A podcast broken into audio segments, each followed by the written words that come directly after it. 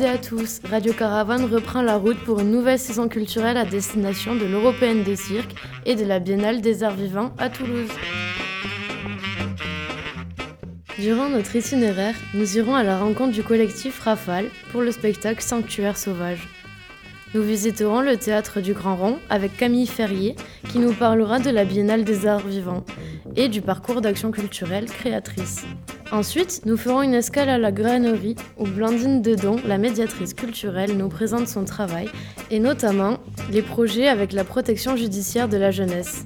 Restez bien à l'écoute de notre voyage circassien car en fin d'émission, on vous fait gagner deux fois deux places pour Pugilatus le 11 octobre à Toulouse. Mais tout de suite, attention au blizzard avec Antoine Terrieux et le spectacle Lazare merveilleux.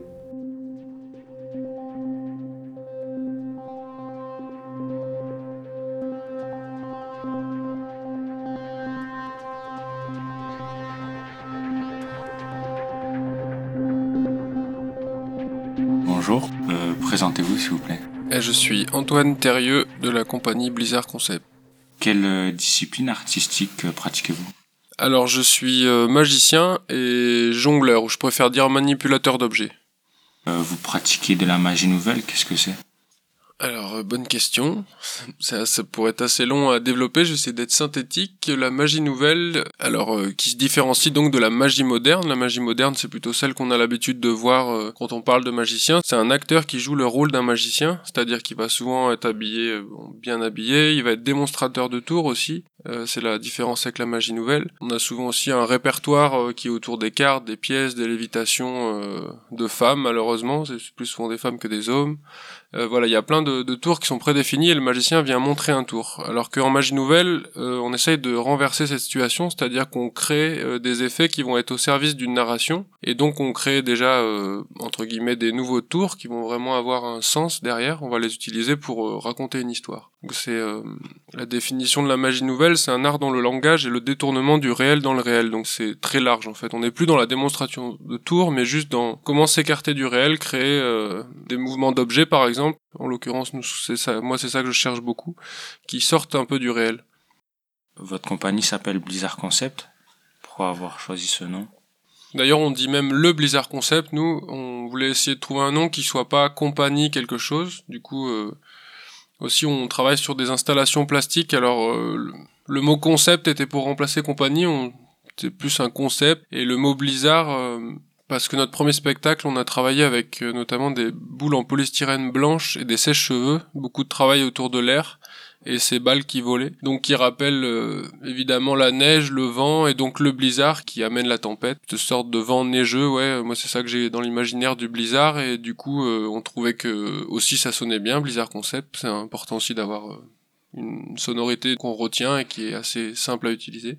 Votre euh, spectacle Lazare merveilleux, pourquoi ce nom de spectacle? Alors euh, essentiellement deux raisons, ça s'inspire de du personnage Lazare de Béthanie euh, qui dans la Bible. Alors c'est pas un c'est pas un spectacle qui parle de religion, mais le point de départ du spectacle, c'est que c'est l'histoire de Lazare qui ressuscite, qui revient à la vie, et du Mhm. coup c'est une référence à Lazare de Béthanie, qui a été ressuscité par Jésus dans la Bible. Et merveilleux parce que je voulais utiliser dans le titre la notion de hasard merveilleux. C'est une notion que j'utilise beaucoup dans dans ma manière de pratiquer la magie, c'est-à-dire de créer des événements euh, qui pour le public paraîtraient euh, hautement improbables ou qui- presque un miracle, mais on a envie d'y croire parce qu'on a une raison d'y croire, dans le sens où, euh, je vous donne un exemple, par exemple, on regarde une feuille qui tombe d'un arbre et elle tomberait pile poil sur le coin du verre et elle resterait en équilibre. Ça, on pourrait appeler ça un hasard merveilleux et une performance qui paraît réalisable.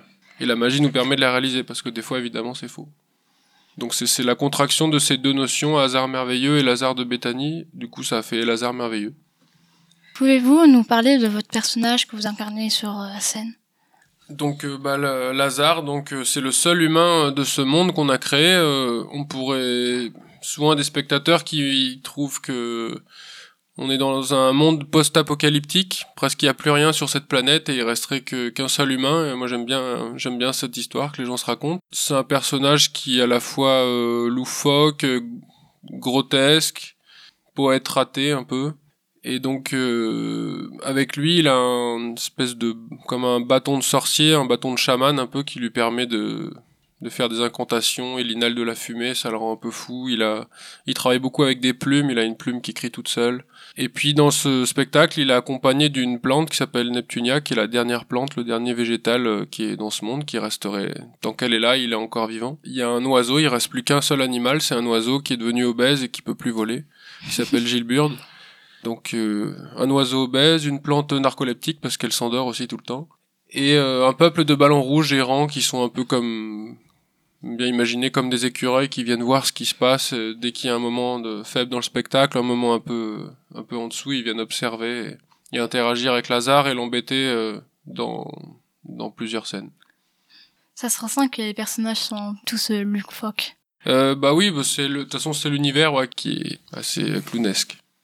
Dans votre spectacle précédent, Oui. Opéra pour euh, ses cheveux, euh, vous étiez euh, deux sur scène. Aujourd'hui, vous dans Lazare Merveilleux. Ouais. Vous êtes seul. Oui. Pourquoi? Pourquoi? Ben, ben, en fait, on a fait Opéra pour ses cheveux. Ensuite, euh, Julien et moi, voilà, on a aussi d'autres expériences artistiques à côté. Ce spectacle, euh, c'était plutôt une initiative de ma part. D'ailleurs, c'est pas moi qui devais jouer sur scène au début. Moi, je devais faire la mise en scène et toute la conception euh, magique et scénographique. Et il se trouve que l'histoire du spectacle a fait que c'est moi qui me retrouve à jouer le spectacle sur scène. Mais Julien était très présent pendant cette création.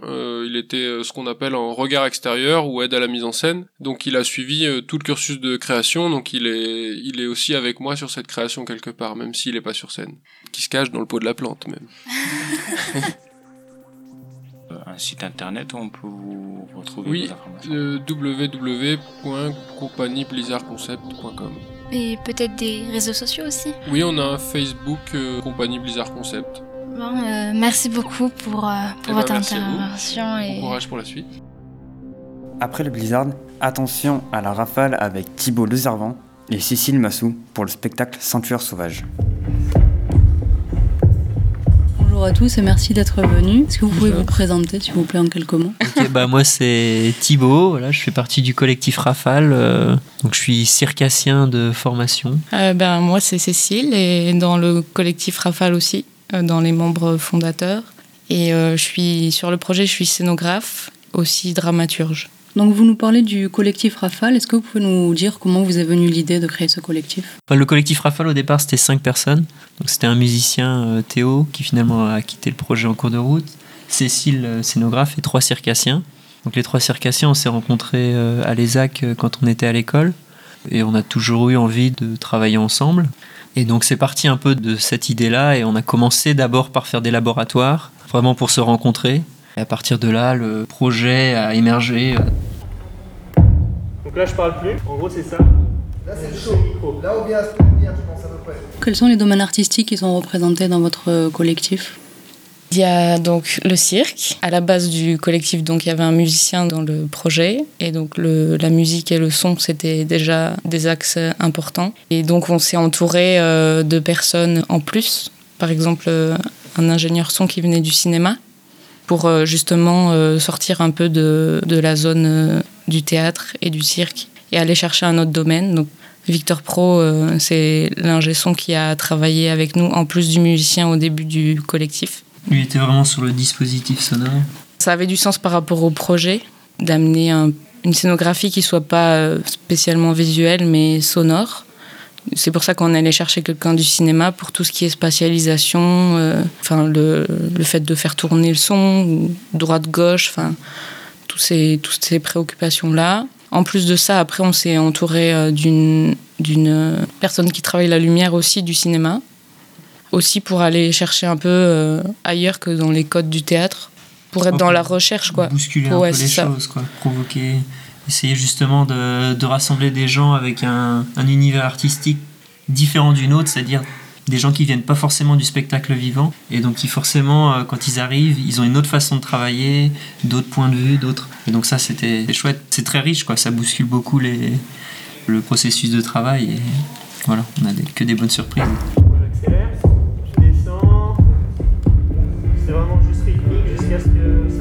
Dans le cadre de l'Européenne du cirque, vous présentez votre spectacle Sanctuaire sauvage. Comment vous est venue l'idée de créer ce spectacle? Le projet de base euh, zéro, c'était euh, comment le son peut devenir un agrès de cirque et comment ça, le son peut mettre en mouvement euh, des corps. On n'a pas dit ça, mais moi je, suis euh, la sœur de Sonia qui est une des circassiennes. C'est vrai que les circassiens, dans, dans un premier mouvement, vont pas spécialement chercher des scénographes. C'est parce qu'on est aussi euh, liés, quoi. Et donc, euh, il y avait cette idée de faire ce spectacle sonore. Et elle, de son côté, donc, euh, elle avait cette envie de faire un spectacle depuis très longtemps, un spectacle pour les non-voyants. Parce que mon père est aveugle.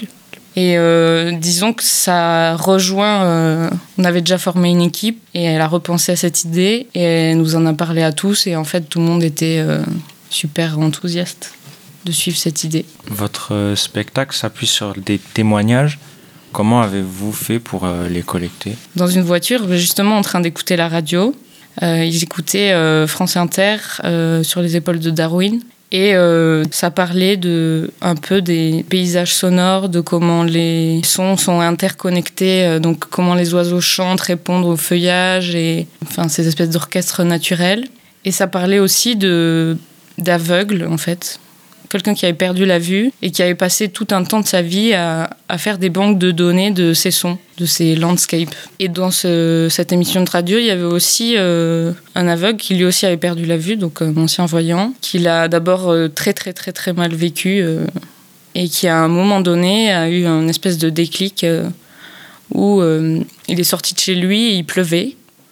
Et en fait, euh, le, la, la pluie ouvrait l'espace. D'un coup, il, il, il arrivait à distinguer euh, le- l'allée avec les la pluie qui tombait sur les graviers, euh, l'arbre qui sonnait différemment. Et, et donc, euh, tous ces sons de pluie faisaient qu'il voyait, enfin, il avait une image mentale de, de l'espace. Et du coup, ça, ça cet extrait-là, euh, c'est un peu ça qui a rassemblé tout le monde et qui a fait, enfin, en tout cas, moi, qui a fait me dire, ouais, c'est, ça m'intéresse en tant que scénographe, euh, cette, euh, cet enjeu-là, c'est super, euh, faut, faut y aller, quoi. Et donc, il y avait cet extrait-là qui nous a fait euh, démarrer, qui a aussi euh, donné le titre du, du spectacle parce que euh, l'album, euh, donc l'album, euh, un des albums de ces banques de données de sons s'appelait euh, In the Wild Sanctuary. voilà, donc Ah, euh, coup, littéralement euh, Sanctuaire sauvage.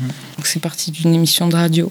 Et ensuite, euh, dans les témoignages, on a lu des choses et aussi euh, on a interviewé beaucoup euh, mon père en fait, parce que c'était c'était un peu ça le point de départ aussi. C'était c'est le fait d'entendre, c'est une, une façon aussi de, de percevoir le monde. Qui, c'est, vraiment une autre façon de- d'aborder le monde, quoi. Et on peut avoir une lecture du monde à travers un, à travers l'univers sonore et en écoutant, en écoutant la nature. Et donc, c'est un peu l'idée du spectacle, quoi. C'est essayer de vivre le cirque à travers le son, quoi.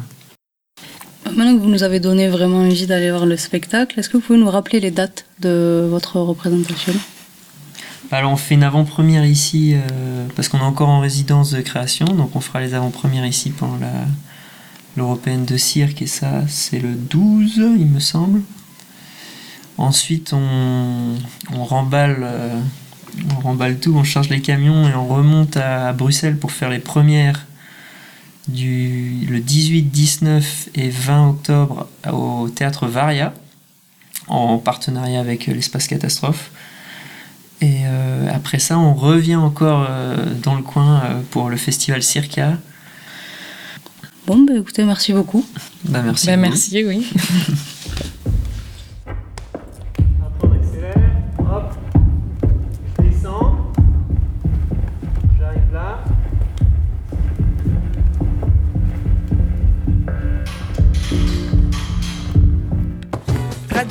Caravane. Radio Caravane. Des saltos Des saltos. Des saltos au studio. Radio Caravane, des saltos au studio. On fait une étape au théâtre du Grand Rond, rencontre avec Camille Ferrier. Bonjour Camille. Bonjour. Moi c'est c'est Ghislain, euh, stagiaire à la grainerie euh, Radio Caravane. Nous sommes là pour vous interviewer et en savoir plus sur, sur vos domaines. Rôle au théâtre du Grand Rond. Au Théâtre du Grand Rond, c'est assez particulier parce qu'on est une société coopérative d'intérêt collectif. Donc c'est une entreprise qui se gère de façon collégiale et il se trouve qu'il n'y a pas de direction. Personne n'est directeur ou directrice au théâtre du Grand Rond. Donc euh, pour les salariés, on a un statut particulier qui s'appelle salarié associé. Donc il se trouve qu'on a tous des missions qui sont propres à la structure à la gestion de toute la structure.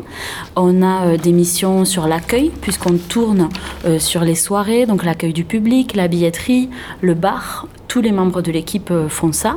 Et ensuite, on a chacun nos missions personnelles. Et en ce qui me concerne, c'est la formation professionnelle. C'est le, le suivi et l'inscription des personnes qui veulent suivre des formations avec nous au Grand Rond. Depuis quand exercez-vous ce métier? Alors, je suis théâtre du Grand Rond depuis un an, un petit peu plus d'un an. Et euh, sinon, je travaille dans le milieu culturel depuis quatre ans maintenant. Pouvez-vous nous expliquer euh, ce que c'est la biennale? Alors la biennale, c'est donc la biennale Art Vivant International. C'est un festival qui a été imaginé par le théâtre de la Cité au départ, qui est venu voir euh, les autres structures euh, culturelles euh, de la métropole. Donc il y a plus de 30 structures qui sont partenaires. Et l'idée, c'était d'imaginer une programmation ensemble qui mette en avant les arts vivants et sur une dimension internationale.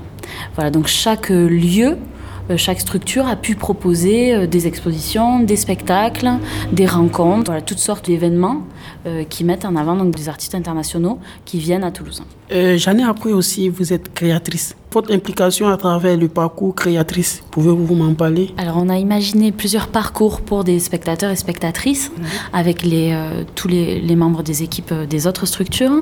Et moi, je suis en charge donc d'un parcours qui s'appelle le parcours créatrice, qui met en avant des créatrices euh, internationales. Donc, il y a trois euh, rendez-vous particuliers. Euh, on sera donc le samedi 5 octobre, on suit la nuit des autrices. Ce sont des lectures de textes écrits par des femmes exclusivement. Lundi soir, on sera à la cave poésie pour rencontrer Lydie Salver, qui est écrivaine et qui a gagné le prix Goncourt en 2014. Et on sera le 10 octobre au théâtre de la Cité pour euh, voir le spectacle Henrietta Lacks de la metteuse en scène polonaise Anna Smola. Euh, S'il vous plaît, pouvez-vous nous expliquer sur ces trois dates de parcours? Alors donc la première euh, date c'est donc le 5 octobre pour la nuit des autrices. En fait c'est un, bureau, une association à Grenoble qui a rassemblé des textes euh, de femmes écrivaines de théâtre. Et comme c'est assez rare euh, d'en trouver et assez rare d'en voir qui sont joués ou même qui sont lus et même qui sont édités, des compagnies programmées au Grand Rond l'année dernière ont décidé de s'en emparer et d'en faire une lecture. Ça a été un gros succès l'année dernière au Théâtre du Grand Rond, donc on a décidé de le reprendre dans une même, seule et même soirée. Donc il y a quatre rendez-vous dans la soirée, un à la cave poésie, puis au Théâtre de la Cité, puis à l'église du Jésus dans le cadre du festival Toulouse les Orgues et pour finir au théâtre du Grand Rond de minuit à 1h30 du matin. Le lundi, on est donc à la cave poésie avec euh, Lydie Salver et les personnes qui suivront le parcours ont en plus la chance de pouvoir venir un peu plus tôt à la cave poésie, d'y manger, de rencontrer l'équipe euh, qui sera là-bas. Et enfin donc le dernier soir, c'est un peu plus classique, on va dire là on va voir un spectacle tous ensemble, donc le, le jeudi 10 octobre, au Théâtre de la Cité. Donc c'est Henrietta Lacks. Pourquoi vous avez choisi de monter le parcours créatrice? La place des femmes euh, dans le milieu de la culture, c'est une question qui nous, qui nous tient à cœur. Ici au Grand Rond, on essaye euh, d'avoir une programmation paritaire, on essaye de réfléchir au rôle de chacun aussi dans l'équipe euh, du Grand Rond, pas seulement sur les rôles que les femmes peuvent avoir sur scène ou sur ce que font les, les porteuses de projets. Et donc c'est pour ça que pour nous c'était important de mettre en avant les femmes qui sont créatrices, parce qu'en fait on s'en rend pas compte, mais sur les scènes euh, de théâtre, de musique, tout, vous voyez que des hommes la plupart du temps, ou massivement des hommes. Les porteurs de projets, ce sont des hommes. Les directeurs des lieux, ce sont des hommes. Voilà, et ça, c'est pas parce qu'il y a moins de femmes dans le milieu du spectacle ou parce que euh, elles seraient euh, dans notre métier. Non, c'est parce qu'il y a vraiment des freins pour les femmes à arriver sur les scènes et dans les, dans les postes de direction. Et même souvent, on voit dans les équipes, souvent il y a beaucoup de femmes dans le milieu artistique, mais elles occupent les rôles qui sont sont, euh, on dit dans l'ombre, on n'aime pas trop euh, dire ça, mais en tout cas les rôles qui ne font pas qu'elles sont mises en avant. Elles sont dans l'administration, elles sont à la diffusion, à la production, mais elles sont pas souvent à la direction et sur les scènes. Donc ça, pour nous, c'est vraiment quelque chose contre lequel on essaye de, de lutter tout le temps. On vous remercie pour cette interview et cet accueil que vous nous avez réservé. Merci beaucoup. Merci beaucoup à vous aussi. À bientôt. Retour à la grainerie avec Blandine Dedon, la médiatrice culturelle, pour un focus sur les projets cirques en lien avec la protection judiciaire de la jeunesse. Bonjour, peux-tu te présenter? Alors, je suis Blandine Dedon et je suis médiatrice culturelle à la grainerie. En quoi consiste ton métier? Mon métier consiste à mettre en relation les artistes et, et, beaucoup de gens et de publics différents. Je travaille à la mise en place des projets avec les scolaires, donc ça peut aller du maternelle primaire plutôt jusqu'à l'université et les projets permettent de créer du lien euh, entre des adolescents, avec le milieu carcéral, avec le milieu agricole. Ça peut prendre plein de formes différentes, mais sur, essentiellement en direction de gens qui ont qui méconnaissent le milieu du cirque contemporain. Tu mènes des projets avec la PJJ, peux-tu nous en parler? Alors les, les projets avec la PJJ, donc la PJJ c'est la protection judiciaire de la jeunesse, donc ça dépend du ministère de la Justice. Et euh, ça fait plusieurs euh, années que la grainerie euh, travaille en lien avec avec des éducateurs de, de la PJJ notamment et différentes compagnies dans l'idée de le média cirque, enfin que que les arts du cirque peuvent avoir aussi une dimension éducative et favoriser à la fois la confiance euh, en eux des jeunes, euh, leur, imaginaire, euh, la, rencontre avec des adultes qu'ils ont eu peu l'occasion de croiser, à savoir les artistes. Et en partant du principe que cette rencontre-là, elle est, elle est forcément riche pour eux dans leur parcours. Donc on travaillait avec l'établissement pénitentiaire pour mineurs de Lavore, et puis ça nous arrivé de travailler avec des, des foyers sur Toulouse où les jeunes étaient placés du coup, euh, le cirque, qu'est-ce que ça leur apporte aux jeunes de la PJJ bah, L'idée de se confronter euh, alors à une part de risque, par exemple, quand on fait des portées acrobatiques, par exemple, quand on fait du trapèze grand volant, on met en risque euh, son corps, euh, mais dans un risque maîtrisé. C'est quelque chose qui est vraiment important de travailler avec ces, adolescents-là. Le cirque, ça peut apporter donc la confiance aussi, la confiance en soi, la confiance en l'autre, la confiance en soi parce qu'on est souvent assez fier d'être parvenu à faire quelque chose de difficile, et puis la confiance en l'autre parce que le cirque, il y a vraiment une collective. Et pour réussir, il faut avoir confiance avec celui qui te porte, celui qui est porté, celui qui t'envoie une balle, celui qui te tient quand tu te lances au trapèze, etc. Donc ça, ça permet de, de travailler tout ça. Puis moi, j'insiste aussi beaucoup sur ce côté imaginaire aussi. Je pense que le parcours des jeunes qui sont accompagnés par la PJJ, il est souvent un peu chaotique par définition. Et ils ont peu d'espace pour créer, pour imaginer. Le cirque et l'art en général, ça peut permettre ça, enfin donner cette envie-là. D'où vous est venue l'idée? Ah, De travailler avec la PJJ plus particulièrement. Alors, elle n'est pas venue de moi.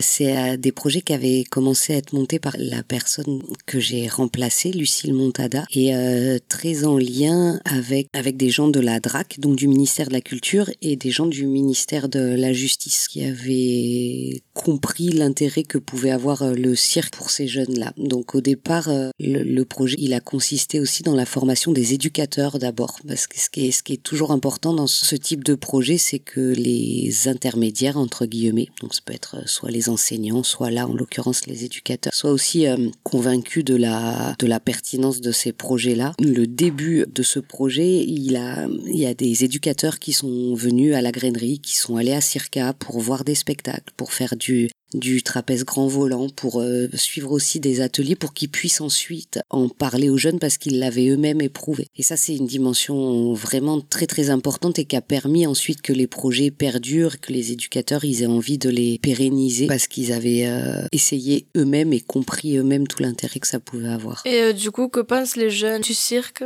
avant et après, cette expérience? Alors, je pourrais pas parler pour eux, puis je pense qu'il y a autant d'avis que ce qu'il y a eu de jeunes qui ont pu bénéficier de ces projets-là. En tout cas, leur vision du cirque, elle change, mais ça dans l'ensemble des projets de médiation, souvent, et on est nombreux comme ça à avoir l'idée que le cirque, c'est un chapiteau, c'est des animaux, c'est des paillettes, c'est quelque chose d'abord pour les enfants, et puis après ça, ben, on se rend compte que non. Les jeunes se rendent compte qu'effectivement c'est bien au-delà de tout ça et ils se rendent compte aussi tout le travail nécessaire pour être artiste de cirque, tout ce qui se cache derrière tout ça. Ils se rendent compte que c'est aussi fait pour eux et pas seulement des enfants. Ils se rendent compte que c'est pas seulement des paillettes mais une création derrière des idées. euh. Donc je pense que leur perception du cirque contemporain, ça c'est sûr, elle change et qu'on espère mais que beaucoup euh, expriment aussi cette fierté-là d'avoir réussi à faire des choses dont ils se pensaient pas capables et surtout qui pensaient ne pas les intéresser a priori. C'est plutôt bien reçu. Du coup, tu peux nous donner une anecdote?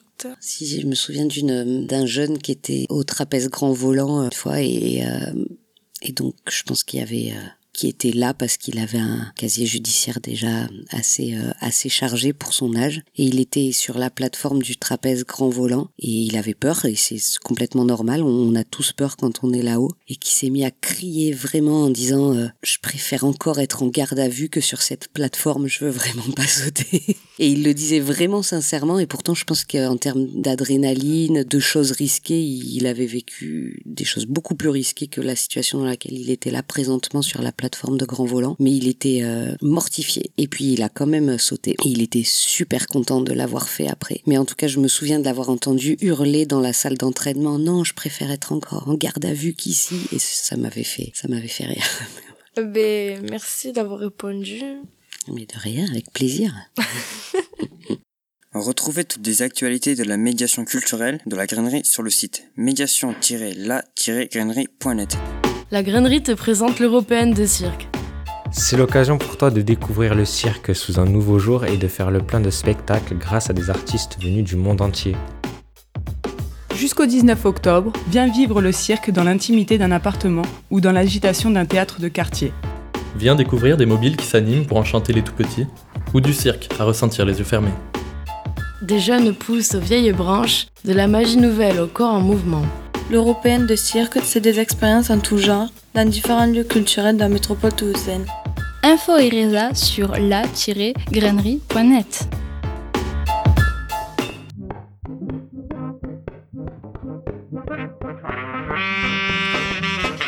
Dès à présent, nous vous proposons de tenter de remporter deux entrées pour deux personnes pour le spectacle Pugulatus de la compagnie Escalata Circus en représentation le vendredi 11 octobre à 19h au centre culturel Alban Mainville à Toulouse. Pour cela, rejoignez notre page Facebook et Instagram Radio Caravane et commentez le post concours. Deux gagnants seront tirés au sort. Bonne chance! Nous voilà au terminus de cette émission, mais on revient très vite pour faire le plein de culture à bord de notre caravane radiophonique. Retrouvez toutes nos interviews complètes, reportages et photos sur notre site radiocaravane.net et suivez-nous sur les réseaux sociaux. À bientôt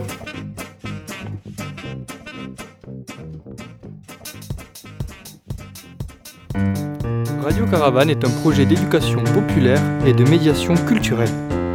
Proposé par la grainerie et les associations Média Commun et Iva Sound Studio. Un groupe de jeunes adultes en parcours d'insertion s'initie aux techniques radio et web médias. Il couvre la programmation de la grainerie en réalisant des émissions diffusées sur plus de 15 radios partenaires. Retrouvez nos interviews complètes et bonus sur radiocaravane.net.